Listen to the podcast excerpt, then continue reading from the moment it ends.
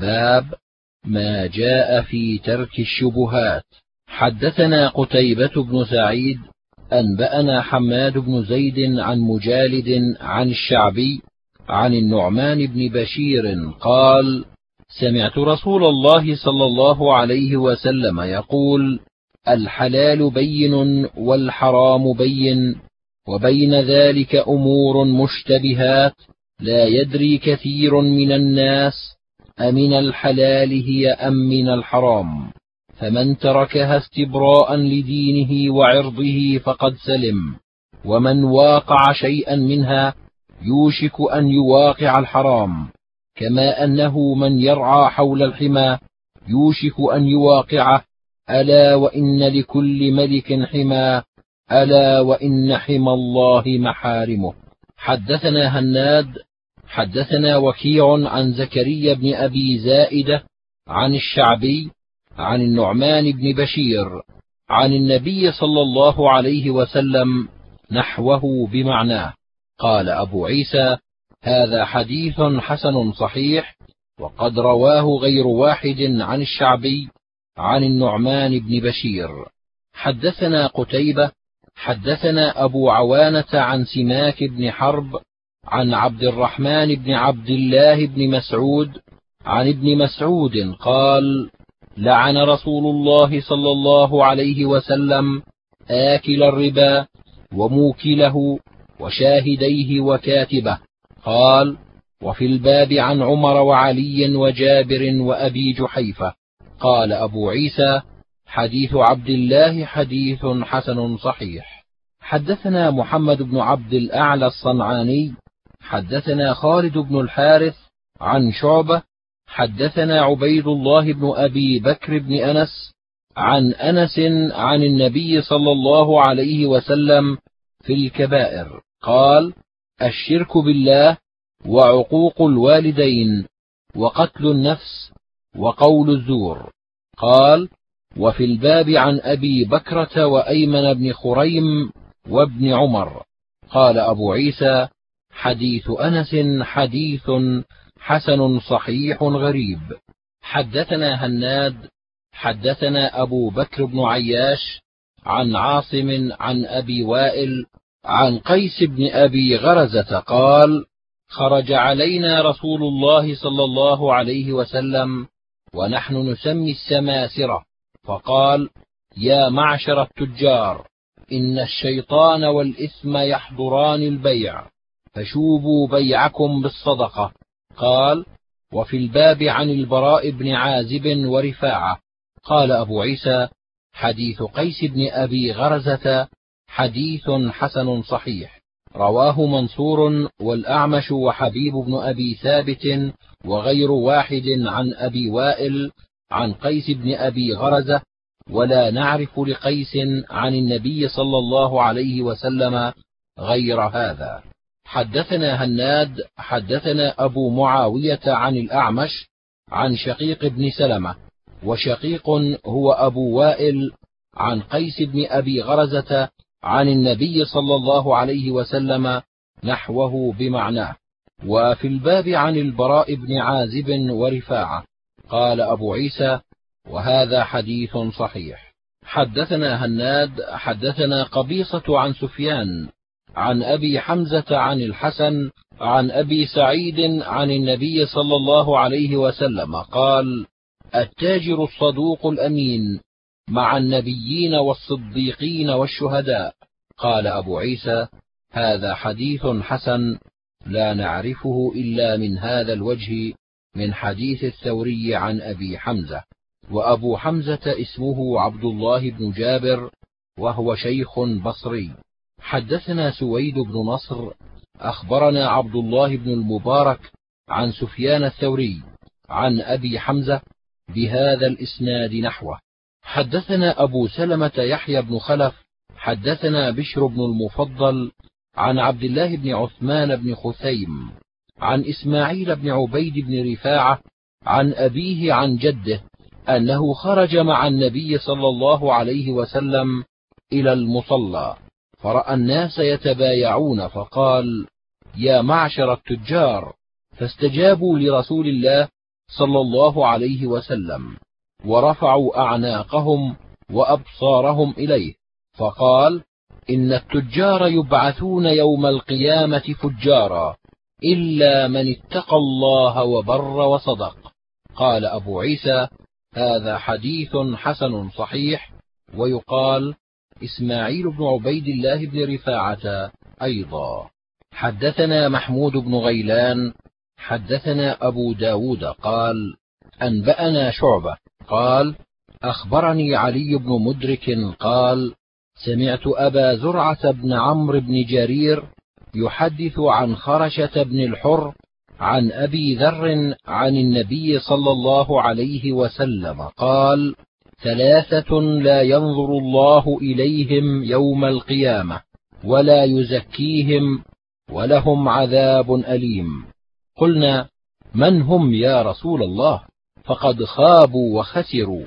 فقال المنان والمسبل إزاره والمنفق سلعته بالحلف الكاذب. قال وفي الباب عن ابن مسعود وأبي هريرة وأبي أمامة بن ثعلبة وعمران بن حسين ومعقل بن يسار. قال أبو عيسى حديث أبي ذر حديث حسن صحيح. حدثنا يعقوب بن إبراهيم الدورقي حدثنا هشيم حدثنا يعلى بن عطاء عن عمارة بن جديد عن صخر الغامدي قال قال رسول الله صلى الله عليه وسلم اللهم بارك لأمتي في بكورها. قال وكان إذا بعث سرية أو جيشا بعثهم أول النهار. وكان صخر رجلا تاجرا. وكان إذا بعث تجارة بعثهم أول النهار فأثرى وكثر ماله. قال وفي الباب عن علي وابن مسعود وبريدة وأنس وابن عمر وابن عباس وجابر. قال أبو عيسى حديث صخر الغامدي حديث حسن ولا نعرف لصخر الغامدي عن النبي صلى الله عليه وسلم غير هذا الحديث. وقد روى سفيان الثوري عن شعبة عن يعلى بن عطاء هذا الحديث. حدثنا أبو حفص عمر بن علي أخبرنا يزيد بن زريع أخبرنا عمارة بن أبي حفصة أخبرنا عكرمه عن عائشة قالت كان على رسول الله صلى الله عليه وسلم ثوبان قطريان غليظان فكان إذا قعد فعرق ثقلا عليه فقدم بز من الشام لفلان اليهودي فقلت لو بعثت إليه فاشتريت منه ثوبين إلى الميسرة فأرسل إليه فقال قد علمت ما يريد. إنما يريد أن يذهب بمالي أو بدراهمي. فقال رسول الله صلى الله عليه وسلم كذب قد علم أني من أتقاهم لله وآداهم للأمانة. قال وفي الباب عن ابن عباس وأنس وأسماء بنت يزيد. قال أبو عيسى حديث عائشة حديث حسن غريب صحيح. وقد رواه شعبة أيضا عن عمارة بن أبي حفصة. قال وسمعت محمد بن فراس البصري يقول سمعت أبا داود الطيالسي يقول سئل شعبة يوما عن هذا الحديث فقال لست أحدثكم حتى تقوموا إلى حرمي بن عمارة بن أبي حفصة فتقبلوا رأسه. قال وحرمي في القوم. قال أبو عيسى أي اعجابا بهذا الحديث. حدثنا محمد بن بشار حدثنا ابن أبي عدي وعثمان بن أبي عمر عن هشام بن حسان عن عكرمة عن ابن عباس قال توفي النبي صلى الله عليه وسلم ودرعه مرهونة بعشرين صاعا من طعام أخذه لأهله. قال أبو عيسى هذا حديث حسن صحيح. حدثنا محمد بن بشار حدثنا ابن أبي عدي عن هشام الدستوائي عن قتادة عن أنس. قال محمد بن هشام وحدثنا معاذ بن هشام قال حدثنا أبي عن قتادة عن أنس قال مشيت إلى النبي صلى الله عليه وسلم بخبز شعير وإهالة سنخة ولقد رهن له درع عند يهودي بعشرين صاعا من طعام أخذه لأهله. ولقد سمعته ذات يوم يقول ما أمسى في آل محمد صلى الله عليه وسلم صاع تمر ولا صاع حب وإن عنده يومئذ لتسع نسوة. قال أبو عيسى هذا حديث حسن صحيح. حدثنا محمد بن بشار أخبرنا عباد بن ليث صاحب الكرابيسي البصري. أخبرنا عبد المجيد بن وهب قال قال لي العداء بن خالد بن هوذة ألا أقرئك كتابا كتبه لي رسول الله صلى الله عليه وسلم؟ قال قلت بلى فأخرج لي كتابا هذا ما اشترى العداء بن خالد بن هوذة من محمد رسول الله صلى الله عليه وسلم اشترى منه عبدا أو أمة لا داء ولا غاثلة ولا خبثة بيع المسلم المسلم. قال أبو عيسى هذا حديث حسن غريب لا نعرفه إلا من حديث عباد بن ليث وقد روى عنه هذا الحديث غير واحد من أهل الحديث. حدثنا سعيد بن يعقوب الطالقاني حدثنا خالد بن عبد الله الواسطي عن حسين بن قيس عن عكرمة عن ابن عباس قال قال رسول الله صلى الله عليه وسلم لأصحاب المكيال والميزان إنكم قد وليتم أمرين هلكت فيه الأمم السالفة قبلكم. قال أبو عيسى هذا حديث لا نعرفه مرفوعا إلا من حديث حسين بن قيس وحسين بن قيس يضعف في الحديث وقد روي هذا بإسناد صحيح عن ابن عباس موقوفا.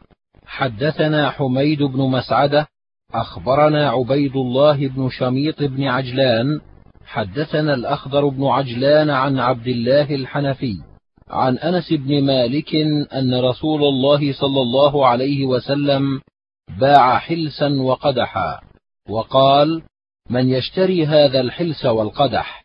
فقال رجل أخذتهما بدرهم فقال النبي صلى الله عليه وسلم من يزيد على درهم؟ من يزيد على درهم؟ فأعطاه رجل درهمين فباعهما منه. قال أبو عيسى هذا حديث حسن لا نعرفه إلا من حديث الأخضر بن عجلان وعبد الله الحنفي الذي روى عن أنس هو أبو بكر الحنفي والعمل على هذا عند بعض أهل العلم لم يروا بأسا ببيع من يزيد في الغنائم والمواريث. وقد روى المعتمر بن سليمان وغير واحد من كبار الناس عن الأخضر بن عجلان هذا الحديث. حدثنا ابن أبي عمر حدثنا سفيان بن عيينة عن عمرو بن دينار عن جابر أن رجلا من الأنصار دبر غلاما له فمات ولم يترك مالا غيره فباعه النبي صلى الله عليه وسلم فاشتراه نعيم بن عبد الله بن النحام. قال جابر عبدا قبطيا مات عام الأول في إمارة ابن الزبير قال أبو عيسى هذا حديث حسن صحيح وروي من غير وجه عن جابر بن عبد الله. والعمل على هذا الحديث عند بعض أهل العلم من أصحاب النبي صلى الله عليه وسلم وغيرهم لم يروا ببيع المدبر بأسا وهو قول الشافعي وأحمد وإسحاق. وكره قوم من أهل العلم من أصحاب النبي صلى الله عليه وسلم وغيرهم بيع المدبر وهو قول سفيان الثوري ومالك والأوزاعي. حدثنا هناد حدثنا ابن المبارك أخبرنا سليمان التيمي عن أبي عثمان عن ابن مسعود عن النبي صلى الله عليه وسلم أنه نهى عن تلقي البيوع. قال وفي الباب عن علي وابن عباس وأبي هريرة وأبي سعيد وابن عمر ورجل من أصحاب النبي صلى الله عليه وسلم. حدثنا سلمة بن شبيب حدثنا عبد الله بن جعفر الرقي حدثنا عبيد الله بن عمرو عن أيوب عن محمد بن سيرين عن أبي هريرة أن النبي صلى الله عليه وسلم نهى أن يتلقى الجلب فإن تلقاه إنسان فابتاعه فصاحب السلعة فيها بالخيار. إذا ورد السوق. قال أبو عيسى هذا حديث حسن غريب من حديث أيوب وحديث ابن مسعود حديث حسن صحيح وقد كره قوم من أهل العلم تلقي البيوع وهو ضرب من الخديعة وهو قول الشافعي وغيره من أصحابنا. حدثنا قتيبة وأحمد بن منيع قالا وحدثنا سفيان بن عيينة عن الزهري عن سعيد بن المسيب عن أبي هريرة قال قال رسول الله صلى الله عليه وسلم وقال قتيبة يبلغ به النبي صلى الله عليه وسلم قال لا يبيع حاضر لباد قال وفي الباب عن طلحة وجابر وأنس وابن عباس وحكيم بن أبي يزيد عن أبيه وعمرو بن عوف المزني جد كثير بن عبد الله ورجل من أصحاب النبي صلى الله عليه وسلم. حدثنا نصر بن علي وأحمد بن منيع قالا حدثنا سفيان بن عيينة عن أبي الزبير عن جابر قال قال رسول الله صلى الله عليه وسلم لا يبيع حاضر لباد دعوا الناس يرزق الله بعضهم من بعض. قال أبو عيسى حديث أبي هريرة حديث حسن صحيح وحديث جابر في هذا هو حديث حسن صحيح أيضا. والعمل على هذا الحديث عند بعض أهل العلم من أصحاب النبي صلى الله عليه وسلم وغيرهم. كرهوا أن يبيع حاضر لباد ورخص بعضهم في أن يشتري حاضر لباد. وقال الشافعي يكره أن يبيع حاضر لباد وإن باع فالبيع جائز. حدثنا قتيبة حدثنا يعقوب بن عبد الرحمن الإسكندراني عن سهيل بن أبي صالح عن أبيه عن أبي هريرة قال نهى رسول الله صلى الله عليه وسلم عن المحاقلة والمزابنة. قال وفي الباب عن ابن عمر وابن عباس وزيد بن ثابت وسعد وجابر ورافع بن خديج وأبي سعيد.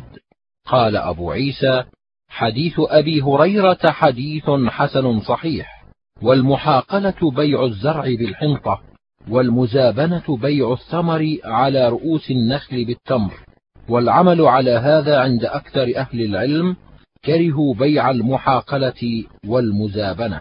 حدثنا قتيبة حدثنا مالك بن أنس عن عبد الله بن يزيد أن زيدا أبا عياش سأل سعدا عن البيضاء بالسلت فقال أيهما أفضل؟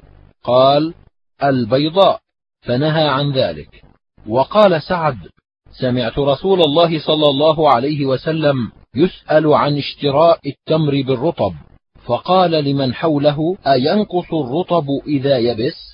قالوا نعم فنهى عن ذلك.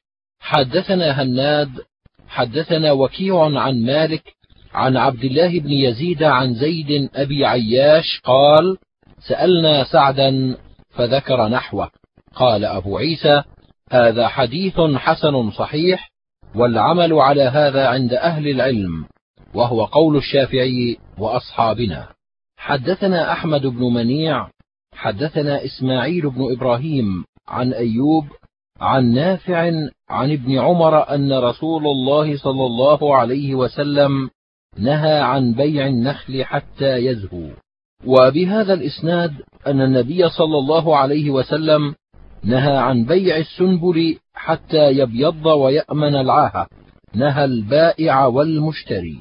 قال وفي الباب عن أنس وعائشة وأبي هريرة وابن عباس وجابر وأبي سعيد وزيد بن ثابت.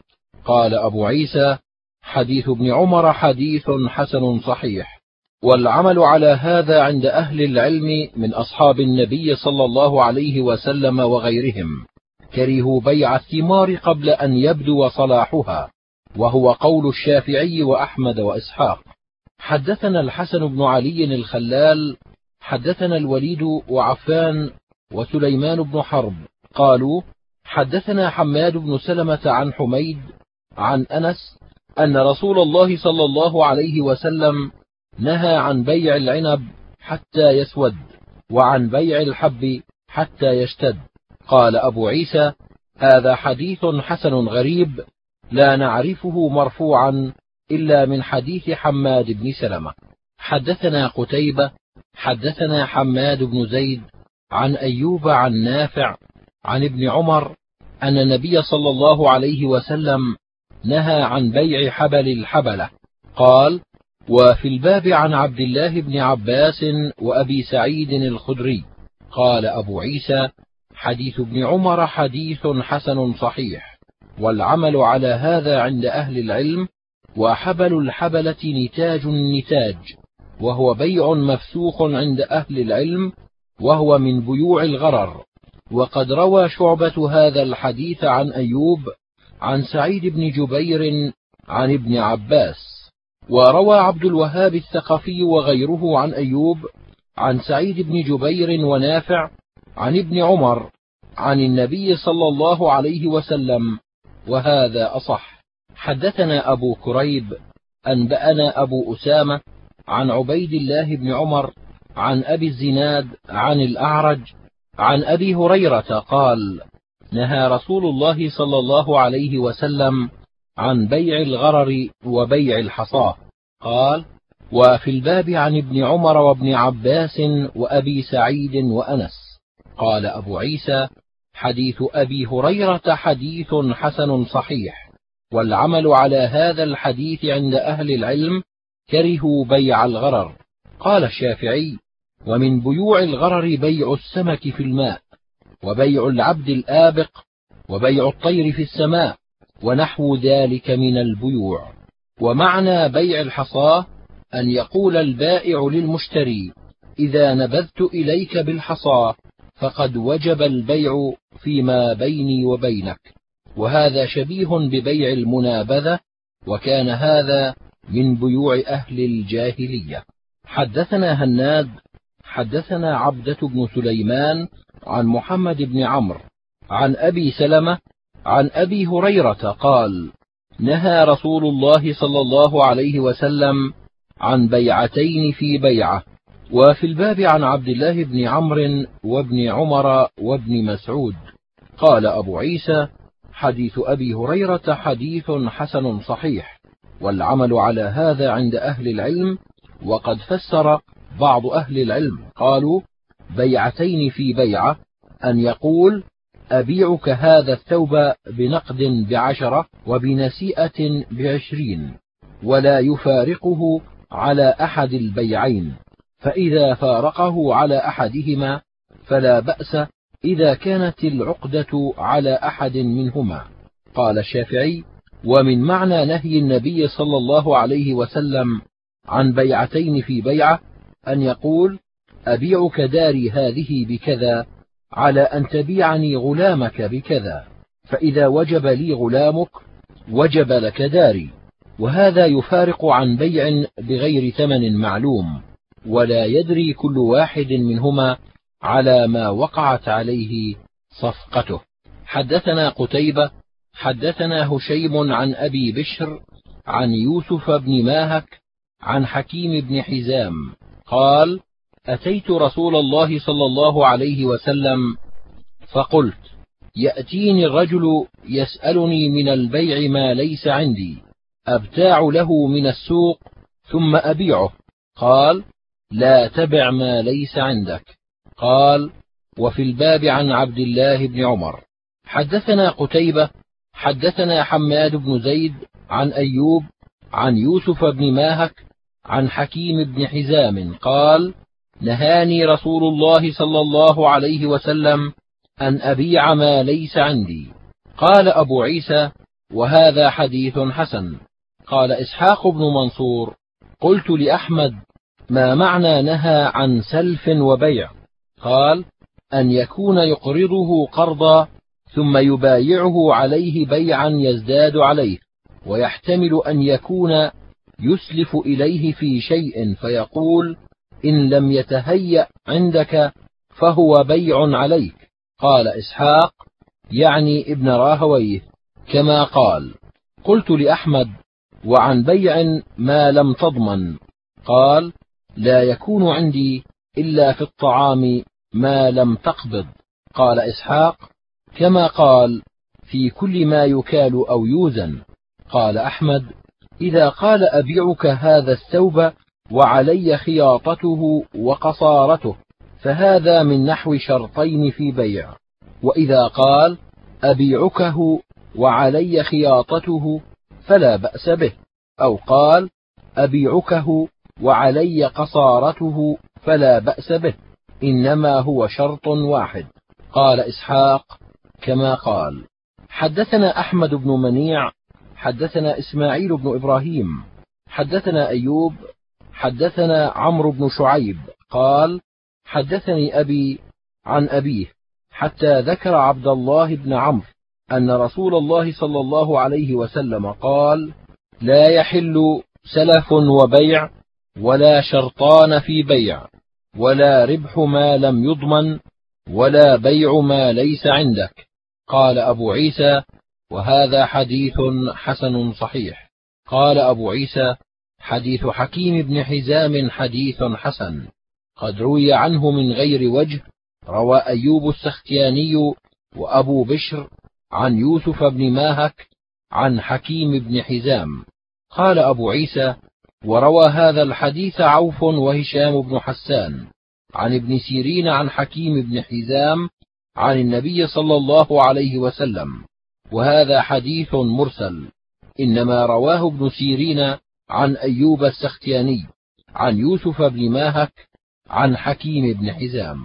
حدثنا الحسن بن علي الخلال وعبدة بن عبد الله الخزاعي البصري أبو سهل وغير واحد. قالوا حدثنا عبد الصمد بن عبد الوارث عن يزيد بن إبراهيم عن ابن سيرين عن أيوب عن يوسف بن ماهك عن حكيم بن حزام قال نهاني رسول الله صلى الله عليه وسلم أن أبيع ما ليس عندي. قال أبو عيسى وروى وكيع هذا الحديث عن يزيد بن إبراهيم عن ابن سيرين عن أيوب عن حكيم بن حزام ولم يذكر فيه عن يوسف بن ماهك ورواية عبد الصمد أصح. وقد روى يحيى بن أبي كثير هذا الحديث عن يعلى بن حكيم عن يوسف بن ماهك عن عبد الله بن عصمة عن حكيم بن حزام عن النبي صلى الله عليه وسلم. والعمل على هذا الحديث عند أكثر أهل العلم كرهوا أن يبيع الرجل ما ليس عنده. حدثنا محمد بن بشار حدثنا عبد الرحمن بن مهدي قال حدثنا سفيان وشعبة عن عبد الله بن دينار عن ابن عمر. أن رسول الله صلى الله عليه وسلم نهى عن بيع الولاء وهبته. قال أبو عيسى هذا حديث حسن صحيح لا نعرفه إلا من حديث عبد الله بن دينار عن ابن عمر والعمل على هذا الحديث عند أهل العلم.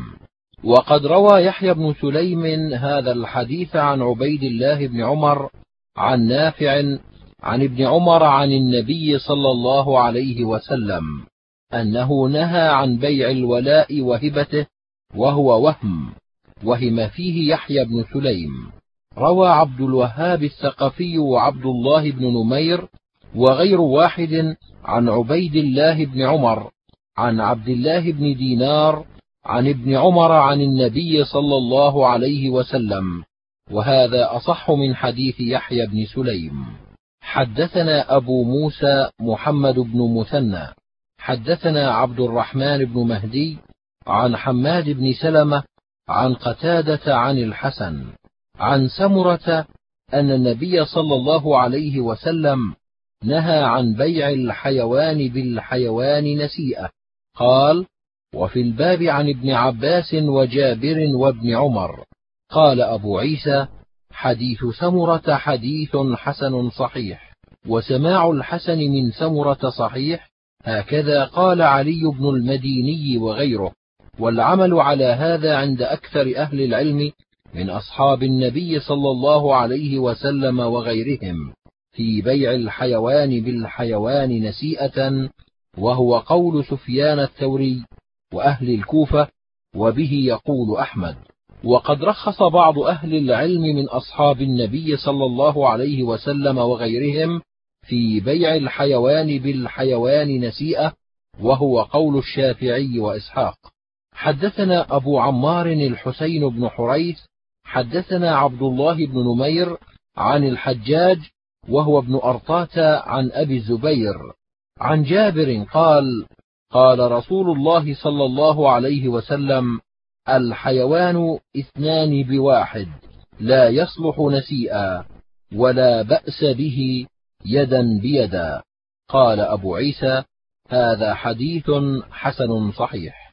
حدثنا قتيبة أخبرنا الليث عن أبي الزبير عن جابر قال جاء عبد فبايع النبي صلى الله عليه وسلم على الهجرة ولا يشعر النبي صلى الله عليه وسلم أنه عبد فجاء سيده يريده فقال النبي صلى الله عليه وسلم بعنيه فاشتراه بعبدين أسودين ثم لم يبايع أحدا بعد حتى يسأله أعبد هو؟ قال وفي الباب عن أنس. قال أبو عيسى حديث جابر حديث حسن صحيح والعمل على هذا عند أهل العلم أنه لا بأس بعبد بعبدين يدا بيدا واختلفوا فيه إذا كان نسيئا. حدثنا سويد بن نصر حدثنا عبد الله بن المبارك أخبرنا سفيان عن خالد الحذاء عن أبي قلابة عن أبي الأشعث عن عبادة بن الصامت عن النبي صلى الله عليه وسلم قال الذهب بالذهب مثلا بمثل. والفضة بالفضة مثلا بمثل والتمر بالتمر مثلا بمثل والبر بالبر مثلا بمثل والملح بالملح مثلا بمثل والشعير بالشعير مثلا بمثل. فمن زاد أو ازداد فقد أربى. بيعوا الذهب بالفضة كيف شئتم يدا بيد. وبيعوا البر بالتمر كيف شئتم يدا بيد.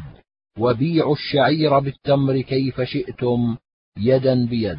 قال وفي الباب عن أبي سعيد وأبي هريرة وبلال وأنس. قال أبو عيسى حديث عبادة حديث حسن صحيح. وقد روى بعضهم هذا الحديث عن خالد بهذا الإسناد وقال بيعوا البر بالشعير كيف شئتم يدا بيد. وروى بعضهم هذا الحديث عن خالد عن أبي قلابة عن أبي الأشعث عن عبادة عن النبي صلى الله عليه وسلم الحديث وزاد فيه قال خالد قال أبو قلابة بيعوا البر بالشعير كيف شئتم فذكر الحديث والعمل على هذا عند أهل العلم لا يرون أن يباع البر بالبر إلا مثلا بمثل والشعير بالشعير إلا مثلا بمثل فإذا اختلف الأصناف فلا بأس أن يباع متفاضلا إذا كان يدا بيد. وهذا قول أكثر أهل العلم من أصحاب النبي صلى الله عليه وسلم وغيرهم وهو قول سفيان الثوري والشافعي وأحمد وإسحاق. قال الشافعي والحجة في ذلك قول النبي صلى الله عليه وسلم بيعوا الشعير بالبر كيف شئتم يدا بيد. قال أبو عيسى وقد كره قوم من أهل العلم أن تباع الحنطة بالشعير إلا مثلا بمثل وهو قول مالك بن أنس والقول الأول أصح. حدثنا أحمد بن منيع أخبرنا حسين بن محمد أخبرنا شيبان عن يحيى بن أبي كثير عن نافع قال انطلقت أنا وابن عمر إلى أبي سعيد فحدثنا أن رسول الله صلى الله عليه وسلم قال سمعته أذناي هاتان يقول لا تبيع الذهب بالذهب إلا مثلا بمثل والفضة بالفضة إلا مثلا بمثل. لا يشف بعضه على بعض ولا تبيعوا منه غائبا بناجز. قال أبو عيسى وفي الباب عن أبي بكر وعمر وعثمان وأبي هريرة وهشام بن عامر والبراء وزيد بن أرقم وفضالة بن عبيد وأبي بكرة وابن عمر وأبي الدرداء وبلال. قال وحديث أبي سعيد عن النبي صلى الله عليه وسلم في الربا حديث حسن صحيح. والعمل على هذا عند أهل العلم من أصحاب النبي صلى الله عليه وسلم وغيرهم إلا ما روي عن ابن عباس أنه كان لا يرى بأسا أن يباع الذهب بالذهب متفاضلا والفضة بالفضة متفاضلا إذا كان يدا بيد وقال إنما الربا في النسيئة. وكذلك روي عن بعض أصحابه شيء من هذا. وقد روي عن ابن عباس أنه رجع عن قوله حين حدثه أبو سعيد الخدري عن النبي صلى الله عليه وسلم. والقول الأول أصح والعمل على هذا عند أهل العلم من أصحاب النبي صلى الله عليه وسلم وغيرهم وهو قول سفيان الثوري وابن المبارك والشافعي وأحمد وإسحاق. وروي عن ابن المبارك أنه قال ليس في الصرف اختلاف. حدثنا الحسن بن علي الخلال حدثنا يزيد بن هارون. أخبرنا حماد بن سلمة عن سماك بن حرب عن سعيد بن جبير عن ابن عمر قال كنت أبيع الإبل بالبقيع فأبيع بالدنانير فآخذ مكانها الورق وأبيع بالورق فآخذ مكانها الدنانير. فأتيت رسول الله صلى الله عليه وسلم فوجدته خارجا من بيت حفصة فسألته عن ذلك فقال لا بأس به بالقيمة. قال أبو عيسى هذا حديث لا نعرفه مرفوعا إلا من حديث سماك بن حرب عن سعيد بن جبير عن ابن عمر. وروى داود بن أبي هند هذا الحديث عن سعيد بن جبير عن ابن عمر موقوفا والعمل على هذا عند بعض أهل العلم أن لا بأس أن يقتضي الذهب من الورق والورق من الذهب وهو قول أحمد وإسحاق. وقد كره بعض أهل العلم من أصحاب النبي صلى الله عليه وسلم وغيرهم ذلك. حدثنا قتيبة حدثنا الليث عن ابن شهاب عن مالك بن أوس بن الحدثان أنه قال أقبلت أقول من يصطرف الدراهم؟ فقال طلحة بن عبيد الله وهو عند عمر بن الخطاب أرنا ذهبك ثم أتنا إذا جاء خادمنا نعطك ورقك. فقال عمر كلا والله لتعطينه ورقه أو لتردن إليه ذهبه.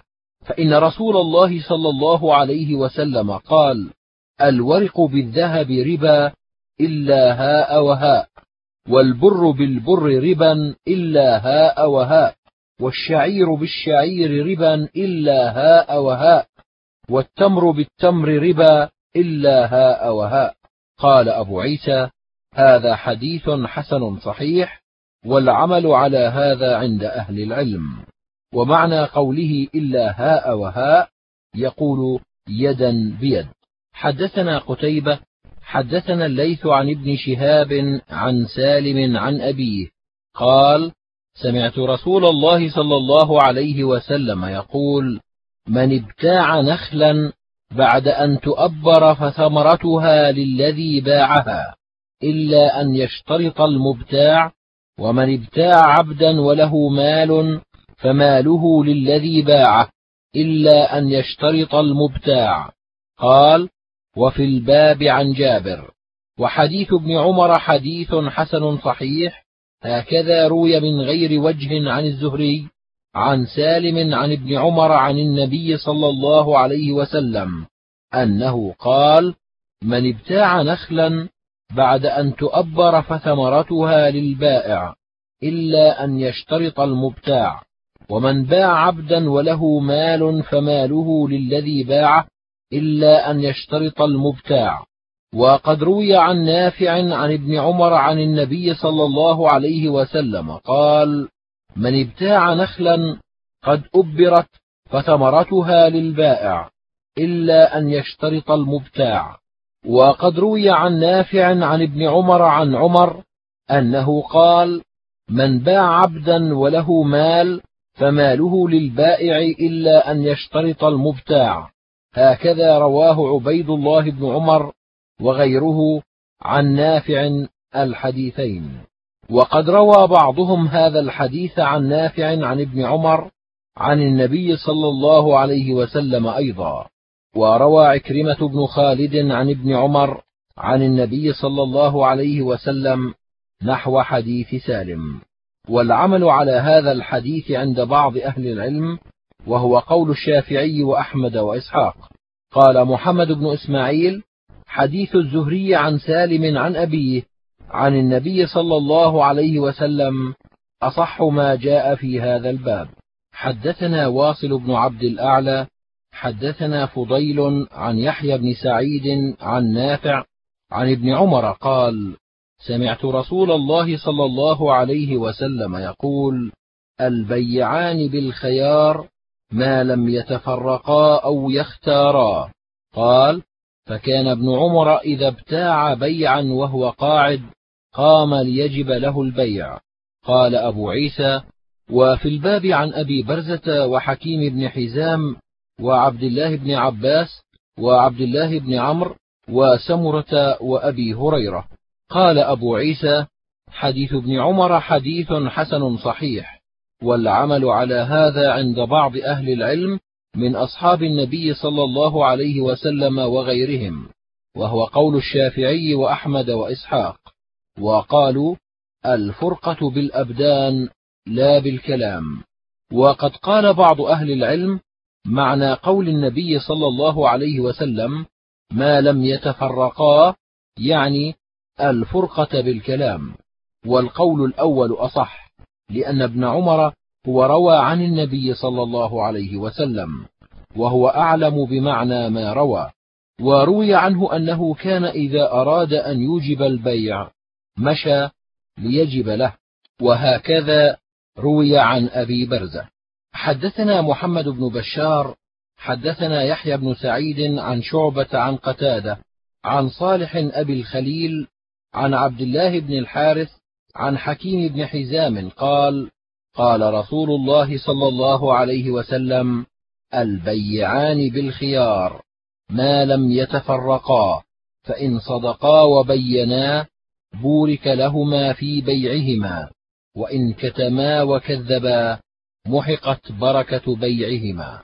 هذا حديث صحيح وهكذا روي عن أبي برزة الأسلمي أن رجلين اختصما إليه في فرس بعدما تبايعا وكانوا في سفينة فقال لا أراكما افترقتما. وقال رسول الله صلى الله عليه وسلم البيعان بالخيار ما لم يتفرقا. وقد ذهب بعض أهل العلم من أهل الكوفة وغيرهم إلى أن الفرقة بالكلام وهو قول سفيان الثوري. وهكذا روي عن مالك بن أنس وروي عن المبارك أنه قال كيف أرد هذا؟ والحديث فيه عن النبي صلى الله عليه وسلم صحيح وقوى هذا المذهب. ومعنى قول النبي صلى الله عليه وسلم إلا بيع الخيار معناه أن يخير البائع المشتري بعد إيجاب البيع. فإذا خيره فاختار البيع فليس له خيار بعد ذلك في فسخ البيع. وإن لم يتفرقا.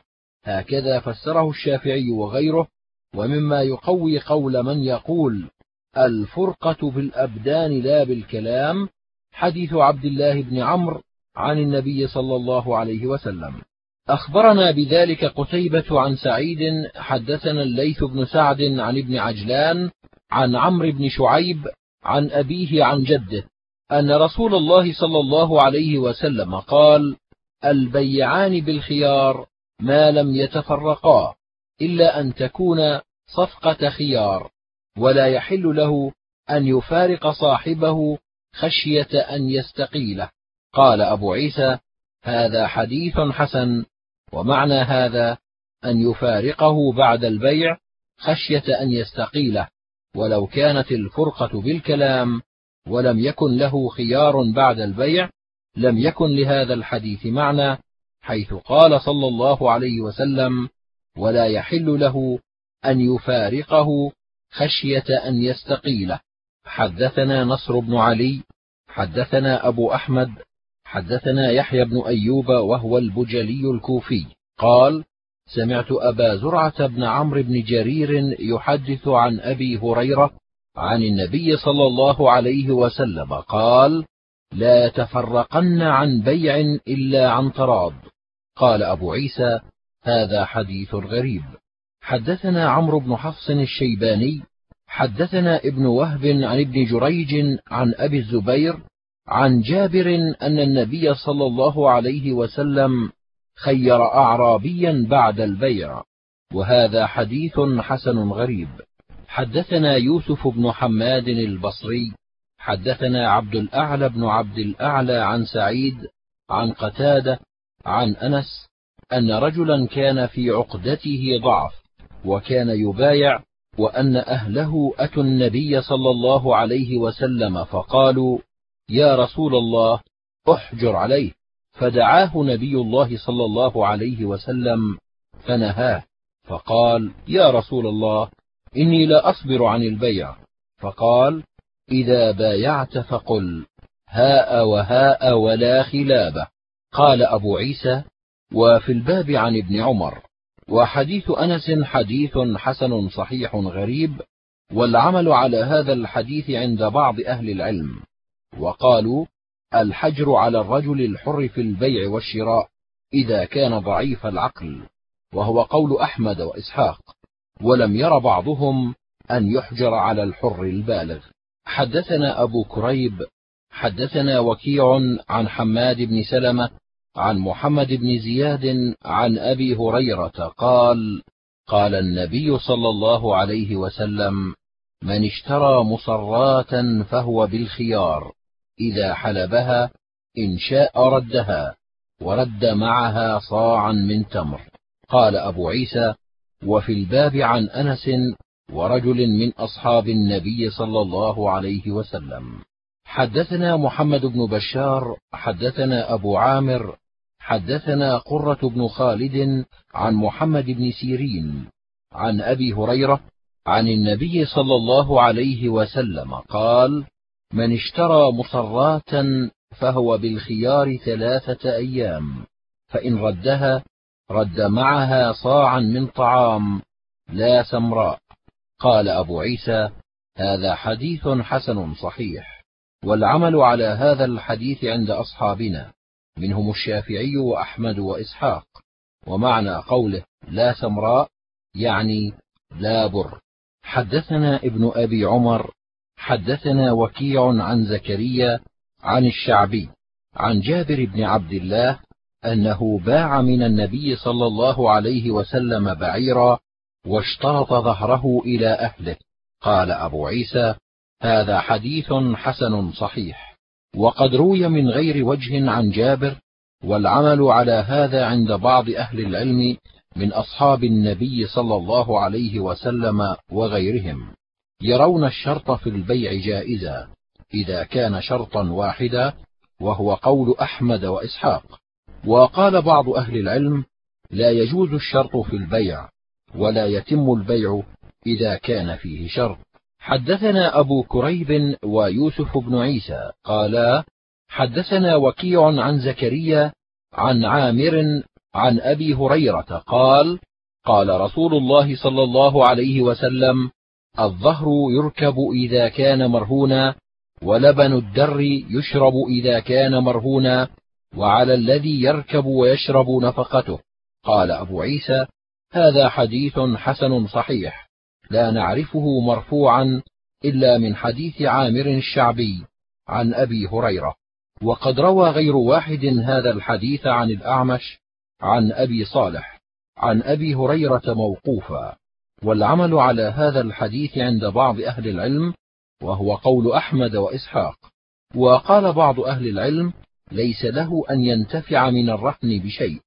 حدثنا قتيبة حدثنا الليث عن أبي شجاع سعيد بن يزيد عن خالد بن أبي عمران عن حنش الصنعاني عن فضالة بن عبيد قال اشتريت يوم خيبر قلادة باثني عشر دينارا فيها ذهب وخرز ففصلتها فوجدت فيها أكثر من اثني عشر دينارا فذكرت ذلك للنبي صلى الله عليه وسلم فقال لا تباع حتى تفصل. حدثنا قتيبة حدثنا ابن المبارك عن أبي شجاع سعيد بن يزيد بهذا الإسناد نحوه. قال أبو عيسى هذا حديث حسن صحيح والعمل على هذا عند بعض أهل العلم من أصحاب النبي صلى الله عليه وسلم وغيرهم. لم يروا أن يباع السيف محلى أو منطقة مفضدة أو مثل هذا بدراهم حتى يميز ويفصل وهو قول ابن المبارك والشافعي وأحمد وإسحاق. وقد رخص بعض أهل العلم في ذلك من أصحاب النبي صلى الله عليه وسلم وغيرهم. حدثنا محمد بن بشار حدثنا عبد الرحمن بن مهدي حدثنا سفيان عن منصور عن إبراهيم عن الأسود عن عائشة أنها أرادت أن تشتري بريرة فاشترطوا الولاء. فقال النبي صلى الله عليه وسلم اشتريها فإنما الولاء لمن أعطى الثمن أو لمن ولي النعمة. قال وفي الباب عن ابن عمر. قال أبو عيسى حديث عائشة حديث حسن صحيح والعمل على هذا عند أهل العلم. قال ومنصور بن المعتمر يكنى أبا عتاب. حدثنا أبو بكر العطار البصري عن ابن المديني قال سمعت يحيى بن سعيد يقول إذا حدثت عن منصور فقد ملأت يدك من الخير لا ترد غيره. ثم قال يحيى ما أجد في إبراهيم النخعي ومجاهد أثبت عن منصور. قال وأخبرني محمد عن عبد الله بن أبي الأسود قال قال عبد الرحمن بن مهدي منصور أثبت أهل الكوفة. حدثنا أبو كريب حدثنا أبو بكر بن عياش عن أبي حسين عن حبيب بن أبي ثابت عن حكيم بن حزام أن رسول الله صلى الله عليه وسلم بعث حكيم بن حزام يشتري له أضحية بدينار فاشترى أضحية فأربح فيها دينارا فاشترى أخرى مكانها. فجاء بالأضحية والدينار إلى رسول الله صلى الله عليه وسلم فقال ضحي بالشاة وتصدق بالدينار. قال أبو عيسى حديث حكيم بن حزام لا نعرفه إلا من هذا الوجه وحبيب بن أبي ثابت لم يسمع عندي من حكيم بن حزام. حدثنا أحمد بن سعيد الدارمي حدثنا حبان وهو ابن هلال أبو حبيب البصري. حدثنا هارون الأعور المقرئ وهو ابن موسى القارئ.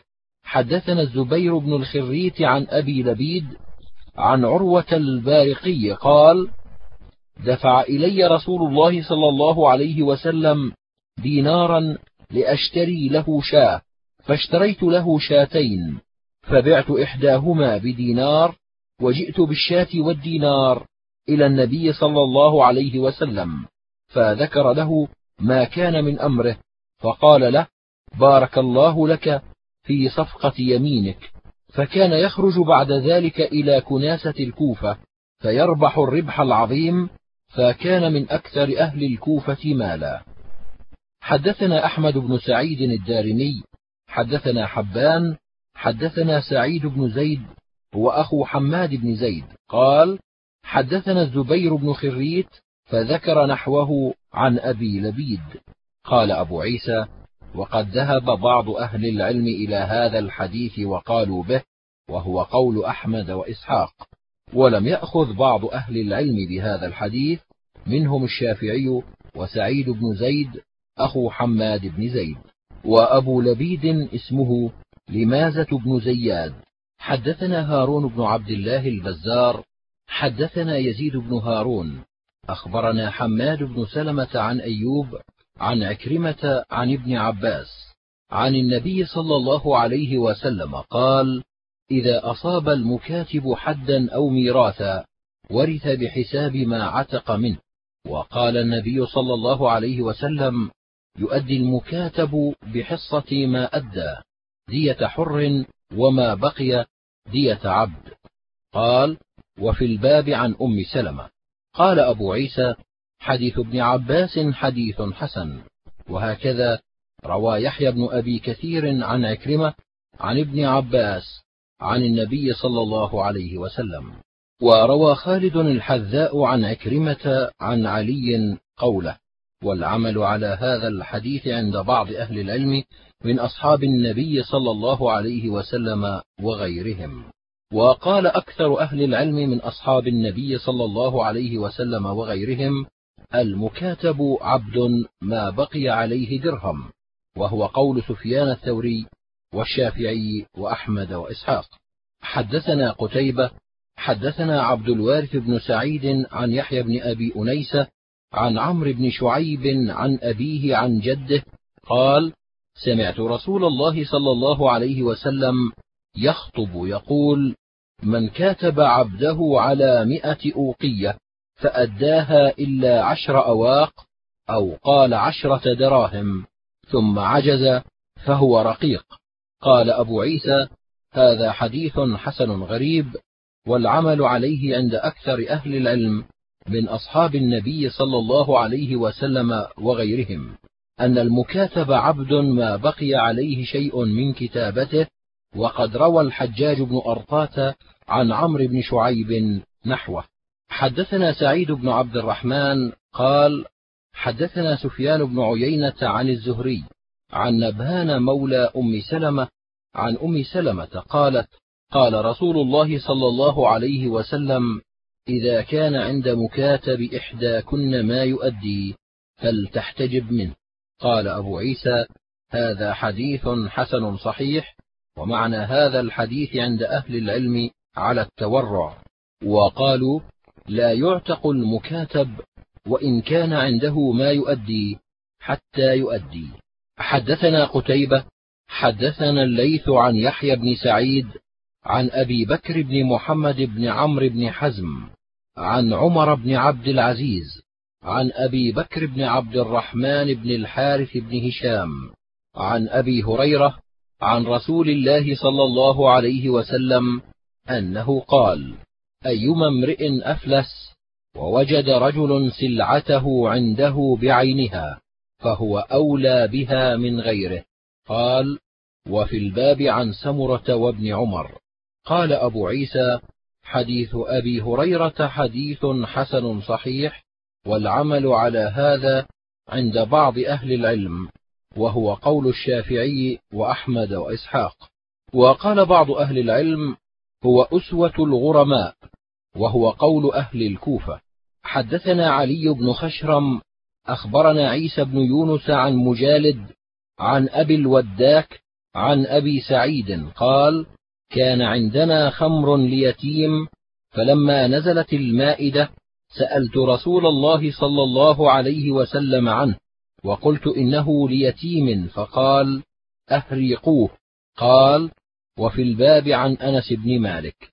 قال أبو عيسى حديث أبي سعيد حديث حسن صحيح وقد روي من غير وجه عن النبي صلى الله عليه وسلم نحو هذا. وقال بهذا بعض أهل العلم وكرهوا أن تتخذ الخمر خلا وإنما كره من ذلك والله أعلم أن يكون المسلم في بيته خمر حتى يصير خلا ورخص بعضهم في خل الخمر إذا وجد قد صار خلا.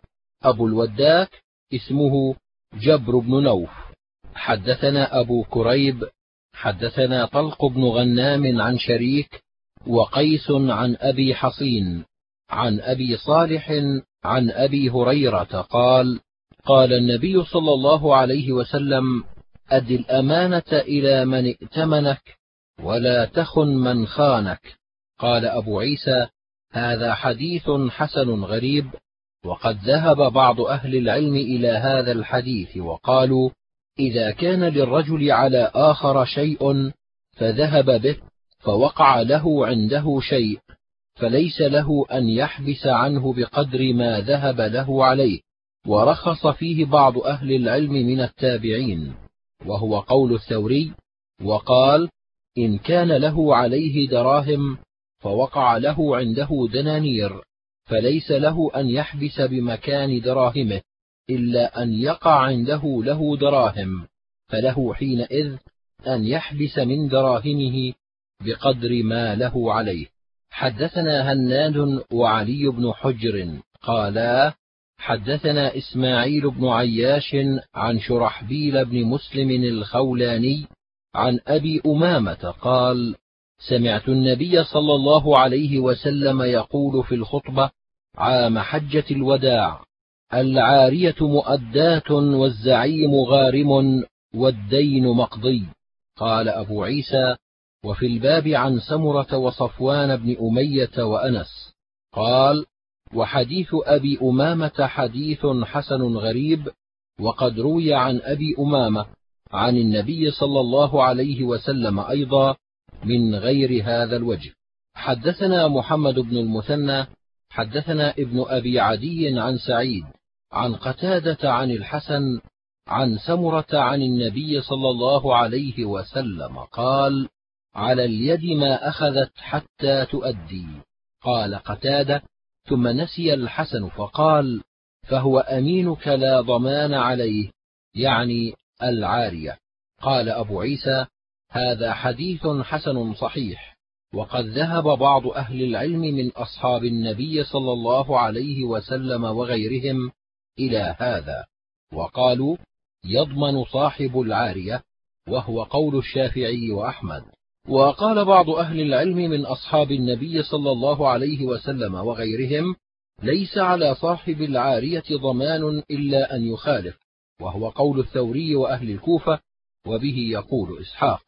حدثنا إسحاق بن منصور أخبرنا يزيد بن هارون أخبرنا محمد بن إسحاق عن محمد بن إبراهيم عن سعيد بن المسيب عن معمر بن عبد الله بن فضلة قال سمعت رسول الله صلى الله عليه وسلم يقول لا يحتكر إلا خاطئ.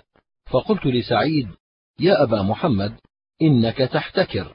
قال ومعمر قد كان يحتكر. قال أبو عيسى وإنما روي عن سعيد بن المسيب أنه كان يحتكر الزيت والحنطة ونحو هذا. قال أبو عيسى وفي الباب عن عمر وعلي وأبي أمامة وابن عمر. وحديث معمر حديث حسن صحيح والعمل على هذا عند أهل العلم كرهوا احتكار الطعام ورخص بعضهم في الاحتكار في غير الطعام وقال ابن المبارك لا بأس بالاحتكار في القطن والسختيان ونحو ذلك. حدثنا هناد حدثنا أبو الأحوص عن سماك عن عكرمة عن ابن عباس أن النبي صلى الله عليه وسلم قال لا تستقبلوا السوق ولا تحفلوا ولا ينفق بعضكم لبعض. قال أبو عيسى وفي الباب عن ابن مسعود وأبي هريرة وحديث ابن عباس حديث حسن صحيح. والعمل على هذا عند أهل العلم كرهوا بيع المحفلة وهي المصرات لا يحلبها صاحبها أياما أو نحو ذلك ليجتمع اللبن في ضرعها. فيغتر بها المشتري. وهذا ضرب من الخديعة والغرر. حدثنا هناد حدثنا أبو معاوية عن الأعمش عن شقيق بن سلمة عن عبد الله بن مسعود قال قال رسول الله صلى الله عليه وسلم من حلف على يمين وهو فيها فاجر ليقتطع بها مال امرئ مسلم لقي الله وهو عليه غضبان. فقال الأشعث بن قيس في والله لقد كان ذلك كان بيني وبين رجل من اليهود أرض فجحدني فقدمته إلى النبي صلى الله عليه وسلم فقال لي رسول الله صلى الله عليه وسلم ألك بينة؟ قلت لا. فقال لليهودي احلف. فقلت يا رسول الله إذا يحلف فيذهب بمالي فأنزل الله تعالى إن الذين يشترون بعهد الله وأيمانهم ثمنا قليلا إلى آخر الآية. قال أبو عيسى وفي الباب عن وائل بن حجر وأبي موسى وأبي أمامة بن ثعلبة الأنصاري وعمران بن حسين. وحديث ابن مسعود حديث حسن صحيح. حدثنا قتيبة حدثنا سفيان عن ابن عجلان عن عون بن عبد الله عن ابن مسعود قال قال رسول الله صلى الله عليه وسلم إذا اختلف البيعان فالقول قول البائع والمبتاع بالخيار. قال أبو عيسى هذا حديث مرسل عون بن عبد الله لم يدرك ابن مسعود.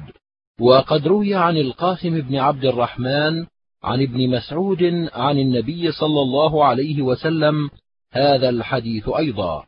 وهو مرسل أيضا. قال أبو عيسى قال إسحاق بن منصور قلت لأحمد إذا اختلف البيعان ولم تكن بينة. قال القول ما قال رب السلعة أو يترادان قال إسحاق كما قال وكل من كان القول قوله فعليه اليمين. قال أبو عيسى هكذا روي عن بعض أهل العلم من التابعين منهم شريح وغيره ونحو هذا. حدثنا قتيبة حدثنا داود بن عبد الرحمن العطار عن عمرو بن دينار عن أبي المنهال عن إياس بن عبد المزني قال نهى النبي صلى الله عليه وسلم عن بيع الماء. قال وفي الباب عن جابر وبهيسة عن أبيها وأبي هريرة وعائشة وأنس وعبد الله بن عمرو. قال أبو عيسى حديث إياس حديث حسن صحيح. والعمل على هذا عند أكثر أهل العلم أنهم كرهوا بيع الماء. وهو قول ابن المبارك والشافعي وأحمد وإسحاق. وقد رخص بعض أهل العلم في بيع الماء منهم الحسن البصري. حدثنا قتيبة حدثنا الليث عن أبي الزناد عن الأعرج عن أبي هريرة أن النبي صلى الله عليه وسلم قال لا يمنع فضل الماء ليمنع به الكلأ. قال أبو عيسى هذا حديث حسن صحيح وأبو المنهال اسمه عبد الرحمن بن مطعم كوفي وهو الذي روى عنه حبيب بن أبي ثابت وأبو المنهال سيار بن سلامة بصري صاحب أبي برزة الأسلمي. حدثنا أحمد بن منيع وأبو عمار قالا حدثنا إسماعيل بن علية قال أخبرنا علي بن الحكم عن نافع عن ابن عمر قال نهى النبي صلى الله عليه وسلم عن عسب الفحل قال وفي الباب عن أبي هريرة وأنس وأبي سعيد قال أبو عيسى حديث ابن عمر حديث حسن صحيح. والعمل على هذا عند بعض أهل العلم وقد رخص بعضهم في قبول الكرامة على ذلك. حدثنا عبدة بن عبد الله الخزاعي البصري حدثنا يحيى بن آدم عن إبراهيم بن حميد الرؤاسي عن هشام بن عروة عن محمد بن إبراهيم التيمي عن أنس بن مالك أن رجلا من كلاب سأل النبي صلى الله عليه وسلم عن عسب الفحل. فنهاه. فقال يا رسول الله إنا نطرق الفحل فنكرم. فرخص له في الكرامة. قال أبو عيسى هذا حديث حسن غريب لا نعرفه إلا من حديث إبراهيم بن حميد عن هشام بن عروة. حدثنا محمد بن رافع حدثنا عبد الرزاق أخبرنا معمر عن يحيى بن أبي كثير عن إبراهيم بن عبد الله بن قارض عن السائب بن يزيد عن رافع بن خديج أن رسول الله صلى الله عليه وسلم قال كسب الحجام خبيث ومهر البغي خبيث وثمن الكلب خبيث. قال وفي الباب عن عمر وعلي وابن مسعود وأبي مسعود وجابر وأبي هريرة وابن عباس وابن عمر وعبد الله بن جعفر. قال أبو عيسى حديث رافع حديث حسن صحيح. والعمل على هذا عند أكثر أهل العلم كرهوا ثمن الكلب وهو قول الشافعي وأحمد وإسحاق. وقد رخص بعض أهل العلم في ثمن كلب الصيد. حدثنا قتيبة حدثنا الليث عن ابن شهاب وحدثنا سعيد بن عبد الرحمن المخزومي وغير واحد قالوا حدثنا سفيان بن عيينة عن الزهري عن أبي بكر بن عبد الرحمن عن أبي مسعود الأنصاري قال نهى رسول الله صلى الله عليه وسلم عن ثمن الكلب ومهر البغي وحلوان الكاهن. هذا حديث حسن صحيح. حدثنا قتيبة عن مالك بن أنس عن ابن شهاب عن ابن محيصة أخي بني حارثة عن أبيه أنه استأذن النبي صلى الله عليه وسلم في إجارة الحجام فنهاه عنها فلم يزل يسأله ويستأذنه حتى قال اعلفه ناضحك وأطعمه رقيقك. قال وفي الباب عن رافع بن خديج وأبي جحيفة وجابر والسائب بن يزيد. قال أبو عيسى حديث محيصة حديث حسن صحيح والعمل على هذا عند بعض أهل العلم. وقال أحمد إن سألني حجام نهيته وآخذ بهذا الحديث. حدثنا علي بن حجر أخبرنا إسماعيل بن جعفر عن حميد قال سئل أنس عن كسب الحجام فقال أنس احتجم رسول الله صلى الله عليه وسلم وحجمه أبو طيبة فأمر له بصاعين من طعام وكلم أهله فوضعوا عنه من خراجه وقال إن أفضل ما تداويتم به الحجامة. وإن من أمثل دوائكم الحجامة. قال وفي الباب عن علي وابن عباس وابن عمر. قال أبو عيسى حديث أنس حديث حسن صحيح وقد رخص بعض أهل العلم من أصحاب النبي صلى الله عليه وسلم وغيرهم في كسب الحجام وهو قول الشافعي. حدثنا علي بن حجر وعلي بن خشرم قالا أنبأنا عيسى بن يونس عن الأعمش عن أبي سفيان عن جابر قال نهى رسول الله صلى الله عليه وسلم عن ثمن الكلب والسنور قال أبو عيسى هذا حديث في إسناده اضطراب ولا يصح في ثمن السنور وقد روي هذا الحديث عن الأعمش عن بعض أصحابه عن جابر واضطربوا على الأعمش في رواية هذا الحديث. وقد كره قوم من أهل العلم ثمن الهر ورخص فيه بعضهم وهو قول أحمد وإسحاق وروى ابن فضيل عن الأعمش عن أبي حازم عن أبي هريرة عن النبي صلى الله عليه وسلم من غير هذا الوجه. حدثنا يحيى بن موسى حدثنا عبد الرزاق أخبرنا عمر بن زيد الصنعاني عن أبي الزبير عن جابر قال نهى النبي صلى الله عليه وسلم عن أكل الهر وثمنه. قال أبو عيسى هذا حديث غريب. وعمر بن زيد لا نعرف كبير أحد روى عنه غير عبد الرزاق. أخبرنا أبو كريب أخبرنا وكيع عن حماد بن سلمة عن أبي المهزم عن أبي هريرة قال نهى عن ثمن الكلب إلا كلب الصيد. قال أبو عيسى هذا حديث لا يصح من هذا الوجه وأبو المهزم اسمه يزيد بن سفيان وتكلم فيه شعبة بن الحجاج وضعفه وقد روي عن جابر عن النبي صلى الله عليه وسلم نحو هذا ولا يصح إسناده أيضا.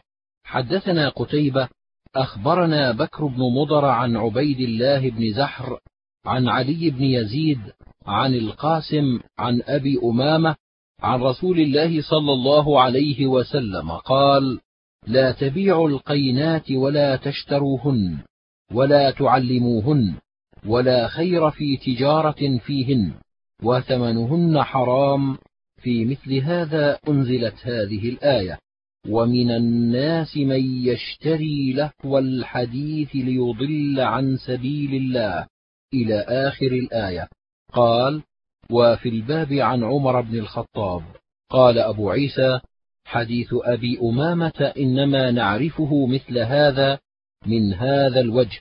وقد تكلم بعض أهل العلم في علي بن يزيد وضعفه وهو شامي. حدثنا عمر بن حفص الشيباني. أخبرنا عبد الله بن وهب. قال أخبرني حيي بن عبد الله عن أبي عبد الرحمن الحبلي عن أبي أيوب قال سمعت رسول الله صلى الله عليه وسلم يقول من فرق بين الوالدة وولدها فرق الله بينه وبين أحبته يوم القيامة. قال أبو عيسى هذا حديث حسن غريب. حدثنا الحسن بن قزعة أخبرنا عبد الرحمن بن مهدي عن حماد بن سلمة عن الحجاج عن الحكم عن ميمون بن أبي شبيب عن علي قال وهب لي رسول الله صلى الله عليه وسلم غلامين أخوين فبعت أحدهما. فقال لي رسول الله صلى الله عليه وسلم يا علي ما فعل غلامك؟ فأخبرته فقال رده رده. قال أبو عيسى هذا حديث حسن غريب وقد كره بعض أهل العلم من أصحاب النبي صلى الله عليه وسلم وغيرهم التفريق بين السبي في البيع. ورخص بعض أهل العلم في التفريق بين المولدات الذين ولدوا في أرض الإسلام. والقول الأول أصح. وروي عن إبراهيم النخعي أنه فرق بين والدة وولدها في البيع. فقيل له في ذلك فقال إني قد استأذنتها بذلك. فرضيت حدثنا محمد بن المثنى حدثنا عثمان بن عمرو أبو عامر العقدي عن ابن أبي ذئب عن مخلد بن خفاف عن عروة عن عائشة أن رسول الله صلى الله عليه وسلم قضى أن الخراج بالضمان.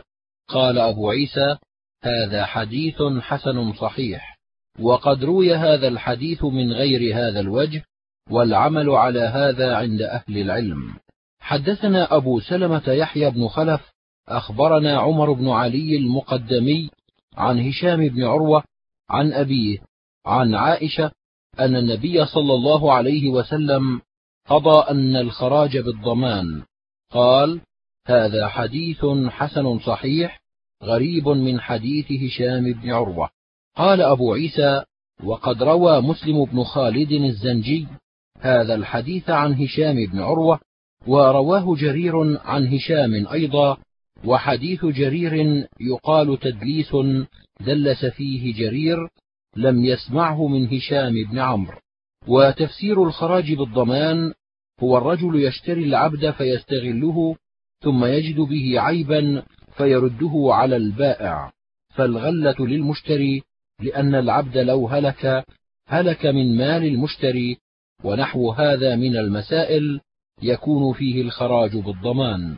قال أبو عيسى استغرب محمد بن إسماعيل هذا الحديث من حديث عمرو بن علي. قلت تراه تدليسا؟ قال لا. حدثنا محمد بن عبد الملك بن أبي الشوارب. حدثنا يحيى بن سليم عن عبيد الله بن عمر عن نافع عن ابن عمر عن النبي صلى الله عليه وسلم قال من دخل حائطا فليأكل ولا يتخذ خبنة. قال وفي الباب عن عبد الله بن عمرو وعباد بن شرحبيل ورافع بن عمرو وعمير مولى أبي اللحم وأبي هريرة. قال أبو عيسى حديث ابن عمر حديث غريب لا نعرفه من هذا الوجه إلا من حديث يحيى بن سليم. وقد رخص فيه بعض أهل العلم لابن السبيل في أكل الثمار وكرهه بعضهم إلا بالثمن. حدثنا أبو عمار حدثنا الفضل بن موسى عن صالح بن أبي جبير عن أبيه عن رافع بن عمرو قال كنت أرمي نخل الأنصار فأخذوني فذهبوا بي إلى النبي صلى الله عليه وسلم فقال يا رافع لم ترمي نخلهم؟ قال قلت يا رسول الله الجوع. قال لا ترمي وكل ما وقع أشبعك الله وأرواك. هذا حديث حسن غريب. حدثنا قتيبة حدثنا الليث عن ابن عجلان عن عمرو بن شعيب عن أبيه عن جده أن النبي صلى الله عليه وسلم سئل عن الثمر المعلق فقال من أصاب منه من ذي حاجة غير متخذ خبنة فلا شيء عليه. قال أبو عيسى هذا حديث حسن. حدثنا زياد بن أيوب البغدادي أخبرنا عباد بن العوام قال أخبرني سفيان بن حسين عن يونس بن عبيد عن عطاء عن جابر أن رسول الله صلى الله عليه وسلم نهى عن المحاقلة والمزابنة والمخابرة والثنيا إلا أن تعلم. قال أبو عيسى هذا حديث حسن صحيح غريب من هذا الوجه من حديث يونس بن عبيد عن عطاء عن جابر. حدثنا قتيبة حدثنا حماد بن زيد عن عمرو بن دينار عن طاووس عن ابن عباس. أن النبي صلى الله عليه وسلم قال من ابتاع طعاما فلا يبعه حتى يستوفيه. قال ابن عباس وأحسب كل شيء مثله. قال وفي الباب عن جابر وابن عمر وأبي هريرة. قال أبو عيسى حديث ابن عباس حديث حسن صحيح. والعمل على هذا عند أكثر أهل العلم كرهوا بيع الطعام حتى يقبضه المشتري. وقد رخص بعض أهل العلم في من ابتاع شيئا مما لا يكال ولا يوزن مما لا يؤكل ولا يشرب أن يبيعه قبل أن يستوفيه. وإنما التشديد عند أهل العلم في الطعام وهو قول أحمد وإسحاق. حدثنا قتيبة حدثنا الليث عن نافع عن ابن عمر عن النبي صلى الله عليه وسلم قال لا يبيع بعضكم على بيع بعض ولا يخطب بعضكم على خطبة بعض. قال وفي الباب عن أبي هريرة وسمرة. قال أبو عيسى حديث ابن عمر حديث حسن صحيح. وقد روي عن النبي صلى الله عليه وسلم أنه قال لا يسوم الرجل على سوم أخيه. ومعنى البيع في هذا الحديث عن النبي صلى الله عليه وسلم عند بعض أهل العلم هو السوم. حدثنا حميد بن مسعدة حدثنا المعتمر بن سليمان قال سمعت ليثا يحدث عن يحيى بن عباد عن أنس عن أبي طلحة أنه قال يا نبي الله إني اشتريت خمرا لأيتام في حجري. قال أهرق الخمر واكسر الدنان. قال وفي الباب عن جابر وعائشة وأبي سعيد وابن مسعود وابن عمر وأنس. قال أبو عيسى حديث أبي طلحة روى الثوري هذا الحديث عن السدي عن يحيى بن عباد عن أنس أن أبا طلحة كان عنده وهذا أصح من حديث الليث. حدثنا محمد بن بشار حدثنا يحيى بن سعيد حدثنا سفيان عن السدي عن يحيى بن عباد عن أنس بن مالك قال سئل النبي صلى الله عليه وسلم أيتخذ الخمر خلا؟ قال لا. قال أبو عيسى هذا حديث حسن صحيح. حدثنا عبد الله بن منير قال سمعت أبا عاصم عن شبيب بن بشر عن أنس بن مالك قال لعن رسول الله صلى الله عليه وسلم في الخمر عشرة عاصرها ومعتصرها وشاربها وحاملها والمحمولة إليه وساقيها وبائعها وآكل ثمنها والمشتري لها والمشتراه له. قال أبو عيسى هذا حديث غريب من حديث أنس. وقد روي نحو هذا عن ابن عباس وابن مسعود وابن عمر عن النبي صلى الله عليه وسلم. حدثنا أبو سلمة يحيى بن خلف حدثنا عبد الأعلى عن سعيد عن قتادة عن الحسن عن سمرة بن جندب أن النبي صلى الله عليه وسلم قال إذا أتى أحدكم على ماشية فإن كان فيها صاحبها فليستاذنه فإن أذن له فليحتلب وليشرب وإن لم يكن فيها أحد فليصوت ثلاثا. فإن أجابه أحد فليستاذنه فإن لم يجبه أحد فليحتلب وليشرب ولا يحمل. قال وفي الباب عن عمر وأبي سعيد.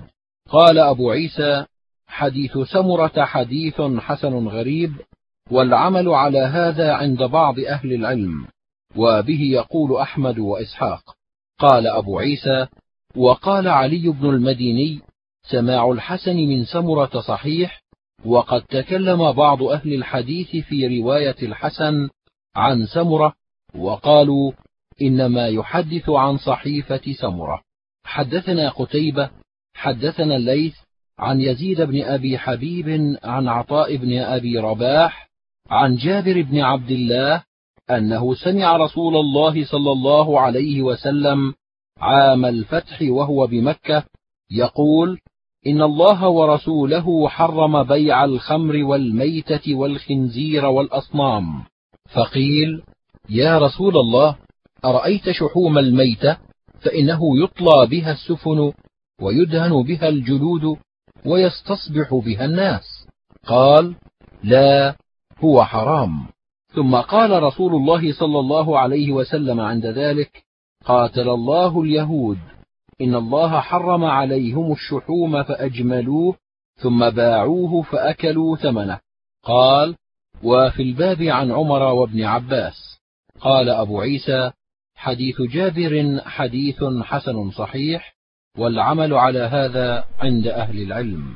حدثنا أحمد بن عبدة الضبي حدثنا عبد الوهاب الثقفي حدثنا أيوب عن عكرمة عن ابن عباس رضي الله عنهما أن رسول الله صلى الله عليه وسلم قال ليس لنا مثل السوء العائد في هبته كالكلب يعود في قيئه.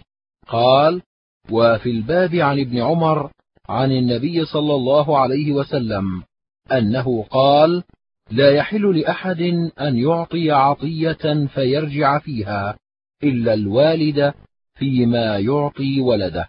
حدثنا بذلك محمد بن بشار حدثنا ابن أبي عدي عن حسين المعلم عن عمرو بن شعيب أنه سمع طاووسا يحدث عن ابن عمر وابن عباس يرفعان الحديث إلى النبي صلى الله عليه وسلم بهذا الحديث.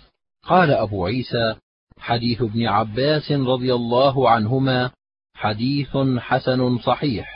والعمل على هذا الحديث عند بعض أهل العلم من أصحاب النبي صلى الله عليه وسلم وغيرهم قالوا من وهب هبة لذي رحم محرم فليس له أن يرجع فيها ومن وهب هبة لغير ذي رحم محرم فله أن يرجع فيها ما لم يثب منها وهو قول الثوري. وقال الشافعي لا يحل لأحد أن يعطي عطية فيرجع فيها إلا الوالد فيما يعطي ولده. واحتج الشافعي بحديث عبد الله بن عمر عن النبي صلى الله عليه وسلم قال لا يحل لأحد أن يعطي عطية فيرجع فيها إلا الوالد فيما يعطي ولده. حدثنا هناد حدثنا عبدة عن محمد بن إسحاق عن نافع عن ابن عمر عن زيد بن ثابت أن النبي صلى الله عليه وسلم نهى عن المحاقلة والمزابنة إلا أنه قد أذن لأهل العرايا أن يبيعوها بمثل خرصها.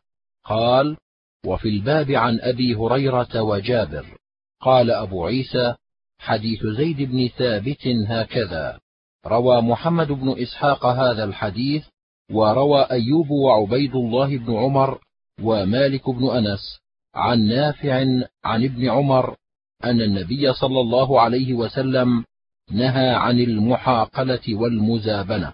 وبهذا الإسناد عن ابن عمر عن زيد بن ثابت عن النبي صلى الله عليه وسلم أنه رخص في العرايا وهذا أصح من حديث محمد بن إسحاق. حدثنا أبو كريب حدثنا زيد بن حباب عن مالك بن أنس عن داود بن حسين عن أبي سفيان مولى بن أبي أحمد عن أبي هريرة أن رسول الله صلى الله عليه وسلم رخص في بيع العرايا فيما دون خمسة أوسق أو كذا. حدثنا قتيبة عن مالك عن داود بن حسين نحوه وروي هذا الحديث عن مالك أن النبي صلى الله عليه وسلم أرخص في بيع العرايا في خمسة أوسق أو فيما دون خمسة أوسق. حدثنا قتيبة حدثنا حماد بن زيد عن أيوب عن نافع عن ابن عمر عن زيد بن ثابت أن رسول الله صلى الله عليه وسلم أرخص في بيع العرايا بخرصها. قال أبو عيسى هذا حديث حسن صحيح. وحديث أبي هريرة حديث حسن صحيح والعمل عليه عند بعض أهل العلم منهم الشافعي وأحمد وإسحاق. وقالوا إن العرايا مستثناة من جملة نهي النبي صلى الله عليه وسلم إذ نهى عن المحاقلة والمزابنة. واحتجوا بحديث زيد بن ثابت وحديث أبي هريرة وقالوا له أن يشتري ما دون خمسة أوسق. ومعنى هذا عند بعض أهل العلم أن النبي صلى الله عليه وسلم أراد التوسعة عليهم في هذا لأنهم شكوا إليه وقالوا لا نجد ما نشتري من الثمر إلا بالتمر. فرخص لهم فيما دون خمسة أوسق أن يشتروها فيأكلوها رطبا. حدثنا الحسن بن علي الحلواني الخلال حدثنا أبو أسامة عن الوليد بن كثير حدثنا بشير بن يسار مولى بني حارثة أن رافع بن خديج وسهل بن أبي حثمة حدثاه أن رسول الله صلى الله عليه وسلم نهى عن بيع المزابنة الثمر بالتمر إلا لأصحاب العرايا فإنه قد أذن لهم. وعن بيع العنب بالزبيب وعن كل ثمر بخرصه. قال أبو عيسى هذا حديث حسن صحيح غريب من هذا الوجه. حدثنا قتيبة وأحمد بن منيع قالا حدثنا سفيان عن الزهري عن سعيد بن المسيب عن أبي هريرة قال قال رسول الله صلى الله عليه وسلم وقال قتيبة يبلغ به النبي صلى الله عليه وسلم قال لا تناجشوا. قال وفي الباب عن ابن عمر وأنس. قال أبو عيسى حديث أبي هريرة حديث حسن صحيح والعمل على هذا عند أهل العلم كرهوا النج قال أبو عيسى والنجش أن يأتي الرجل الذي يفصل السلعة إلى صاحب السلعة فيستام بأكثر مما تسوى وذلك عندما يحضره المشتري يريد أن يغتر المشتري به وليس من رأيه الشراء إنما يريد أن يخدع المشتري بما يستام. وهذا ضرب من الخديعة. قال الشافعي وإن نجش رجل فالناجش آثم فيما يصنع والبيع جائز لأن البائع غير الناجش. حدثنا هناد ومحمود بن غيلان قالا حدثنا وكيع عن سفيان عن سماك بن حرب عن سويد بن قيس قال جلبت أنا ومخرمة مخرفة العبدي بزا من هجر فجاءنا النبي صلى الله عليه وسلم فساومنا بسراويل وعندي وزان يزن بالأجر فقال النبي صلى الله عليه وسلم للوزان زن وأرجح. قال وفي الباب عن جابر وأبي هريرة. قال أبو عيسى حديث سويد حديث حسن صحيح وأهل العلم يستحبون الرجحان في الوزن. وروى شعبة هذا الحديث عن سماك فقال عن أبي صفوان وذكر الحديث. حدثنا أبو كريب حدثنا إسحاق بن سليمان الرازي عن داود بن قيس عن زيد بن أسلم عن أبي صالح عن أبي هريرة قال قال رسول الله صلى الله عليه وسلم من أنظر معسرا أو وضع له أظله الله يوم القيامة تحت ظل عرشه يوم لا ظل إلا ظله. قال وفي الباب عن أبي اليسر وأبي قتادة وحذيفة وابن مسعود وعبادة وجابر. قال أبو عيسى حديث أبي هريرة حديث حسن صحيح غريب من هذا الوجه. حدثنا هناد حدثنا أبو معاوية عن الأعمش عن شقيق عن أبي مسعود قال قال رسول الله صلى الله عليه وسلم حوسب رجل ممن كان قبلكم فلم يوجد له من الخير شيء إلا أنه كان رجلا موسرا. وكان يخالط الناس وكان يأمر غلمانه أن يتجاوزوا عن المعسر. فقال الله عز وجل نحن أحق بذلك منه تجاوزوا عنه. قال أبو عيسى هذا حديث حسن صحيح وأبو اليسر كعب بن عمرو. حدثنا محمد بن بشار حدثنا عبد الرحمن بن مهدي حدثنا سفيان. عن أبي الزناد عن الأعرج عن أبي هريرة عن النبي صلى الله عليه وسلم قال مطل الغني ظلم وإذا أتبع أحدكم على ملي فليتبع. قال وفي الباب عن ابن عمر والشريد بن سويد الثقافي حدثنا إبراهيم بن عبد الله الهروي قال حدثنا هشيب قال حدثنا يونس بن عبيد عن نافع عن ابن عمر عن النبي صلى الله عليه وسلم قال مطل الغني ظلم وإذا أحلت على مليء فاتبعه ولا تبع بيعتين في بيعة. قال أبو عيسى حديث أبي هريرة حديث حسن صحيح ومعناه إذا أحيل أحدكم على ملي فليتبع. فقال بعض أهل العلم إذا أحيل الرجل على ملي فاحتاله فقد برئ المحيل وليس له أن يرجع على المحيل وهو قول الشافعي وأحمد وإسحاق. وقال بعض أهل العلم إذا توى مال هذا بإفلاس المحال عليه فله أن يرجع على الأول واحتجوا بقول عثمان وغيره حين قالوا ليس على مال مسلم توى. قال إسحاق معنى هذا الحديث ليس على مال مسلم توى هذا إذا أحيل الرجل على آخر وهو يرى أنه ملي فإذا هو معدم فليس على مال مسلم توى. حدثنا أبو كريب ومحمود بن غيلان قالا حدثنا وكيع عن سفيان عن أبي الزناد عن الأعرج عن أبي هريرة قال نهى رسول الله صلى الله عليه وسلم عن بيع المنابذة والملامسة. قال وفي الباب عن أبي سعيد وابن عمر. قال أبو عيسى حديث أبي هريرة حديث حسن صحيح. ومعنى هذا الحديث أن يقول إذا نبذت إليك الشيء فقد وجب البيع بيني وبينك. والملامسة أن يقول إذا لمست الشيء فقد وجب البيع. وإن كان لا يرى منه شيئا مثل ما يكون في الجراب أو غير ذلك. وإنما كان هذا من بيوع أهل الجاهلية فنهى عن ذلك. حدثنا أحمد بن منيع حدثنا سفيان عن ابن أبي نجيح عن عبد الله بن كثير عن أبي المنهال عن ابن عباس قال قدم رسول الله صلى الله عليه وسلم المدينة وهم يسلفون في التمر فقال من أسلف فليسلف في كيل معلوم ووزن معلوم إلى أجل معلوم. قال وفي الباب عن ابن أبي أوفى وعبد الرحمن بن أبزة. قال أبو عيسى حديث ابن عباس حديث حسن صحيح والعمل على هذا عند أهل العلم من أصحاب النبي صلى الله عليه وسلم وغيرهم.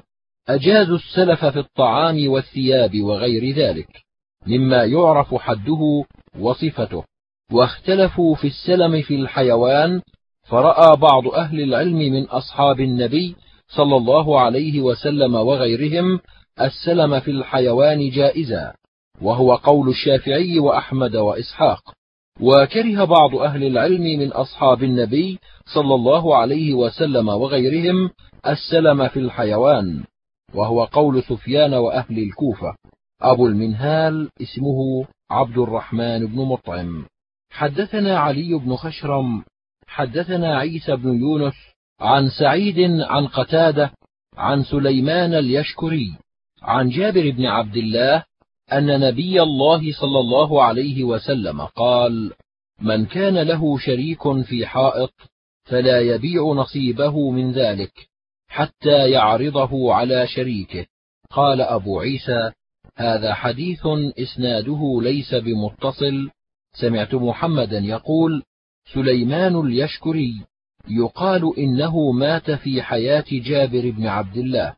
قال ولم يسمع منه قتادة ولا أبو بشر. قال محمد ولا نعرف لأحد منهم سماعا من سليمان اليشكري إلا أن يكون عمرو بن دينار فلعله سمع منه في حياة جابر بن عبد الله. قال وإنما يحدث قتادة عن صحيفة سليمان اليشكري وكان له كتاب عن جابر بن عبد الله. حدثنا أبو بكر العطار عبد القدوس قال قال علي بن المديني قال يحيى بن سعيد قال سليمان التيمي ذهبوا بصحيفة جابر بن عبد الله إلى الحسن البصري فأخذها أو قال فرواها وذهبوا بها إلى قتادة فرواها وأتوني بها فلم أروها.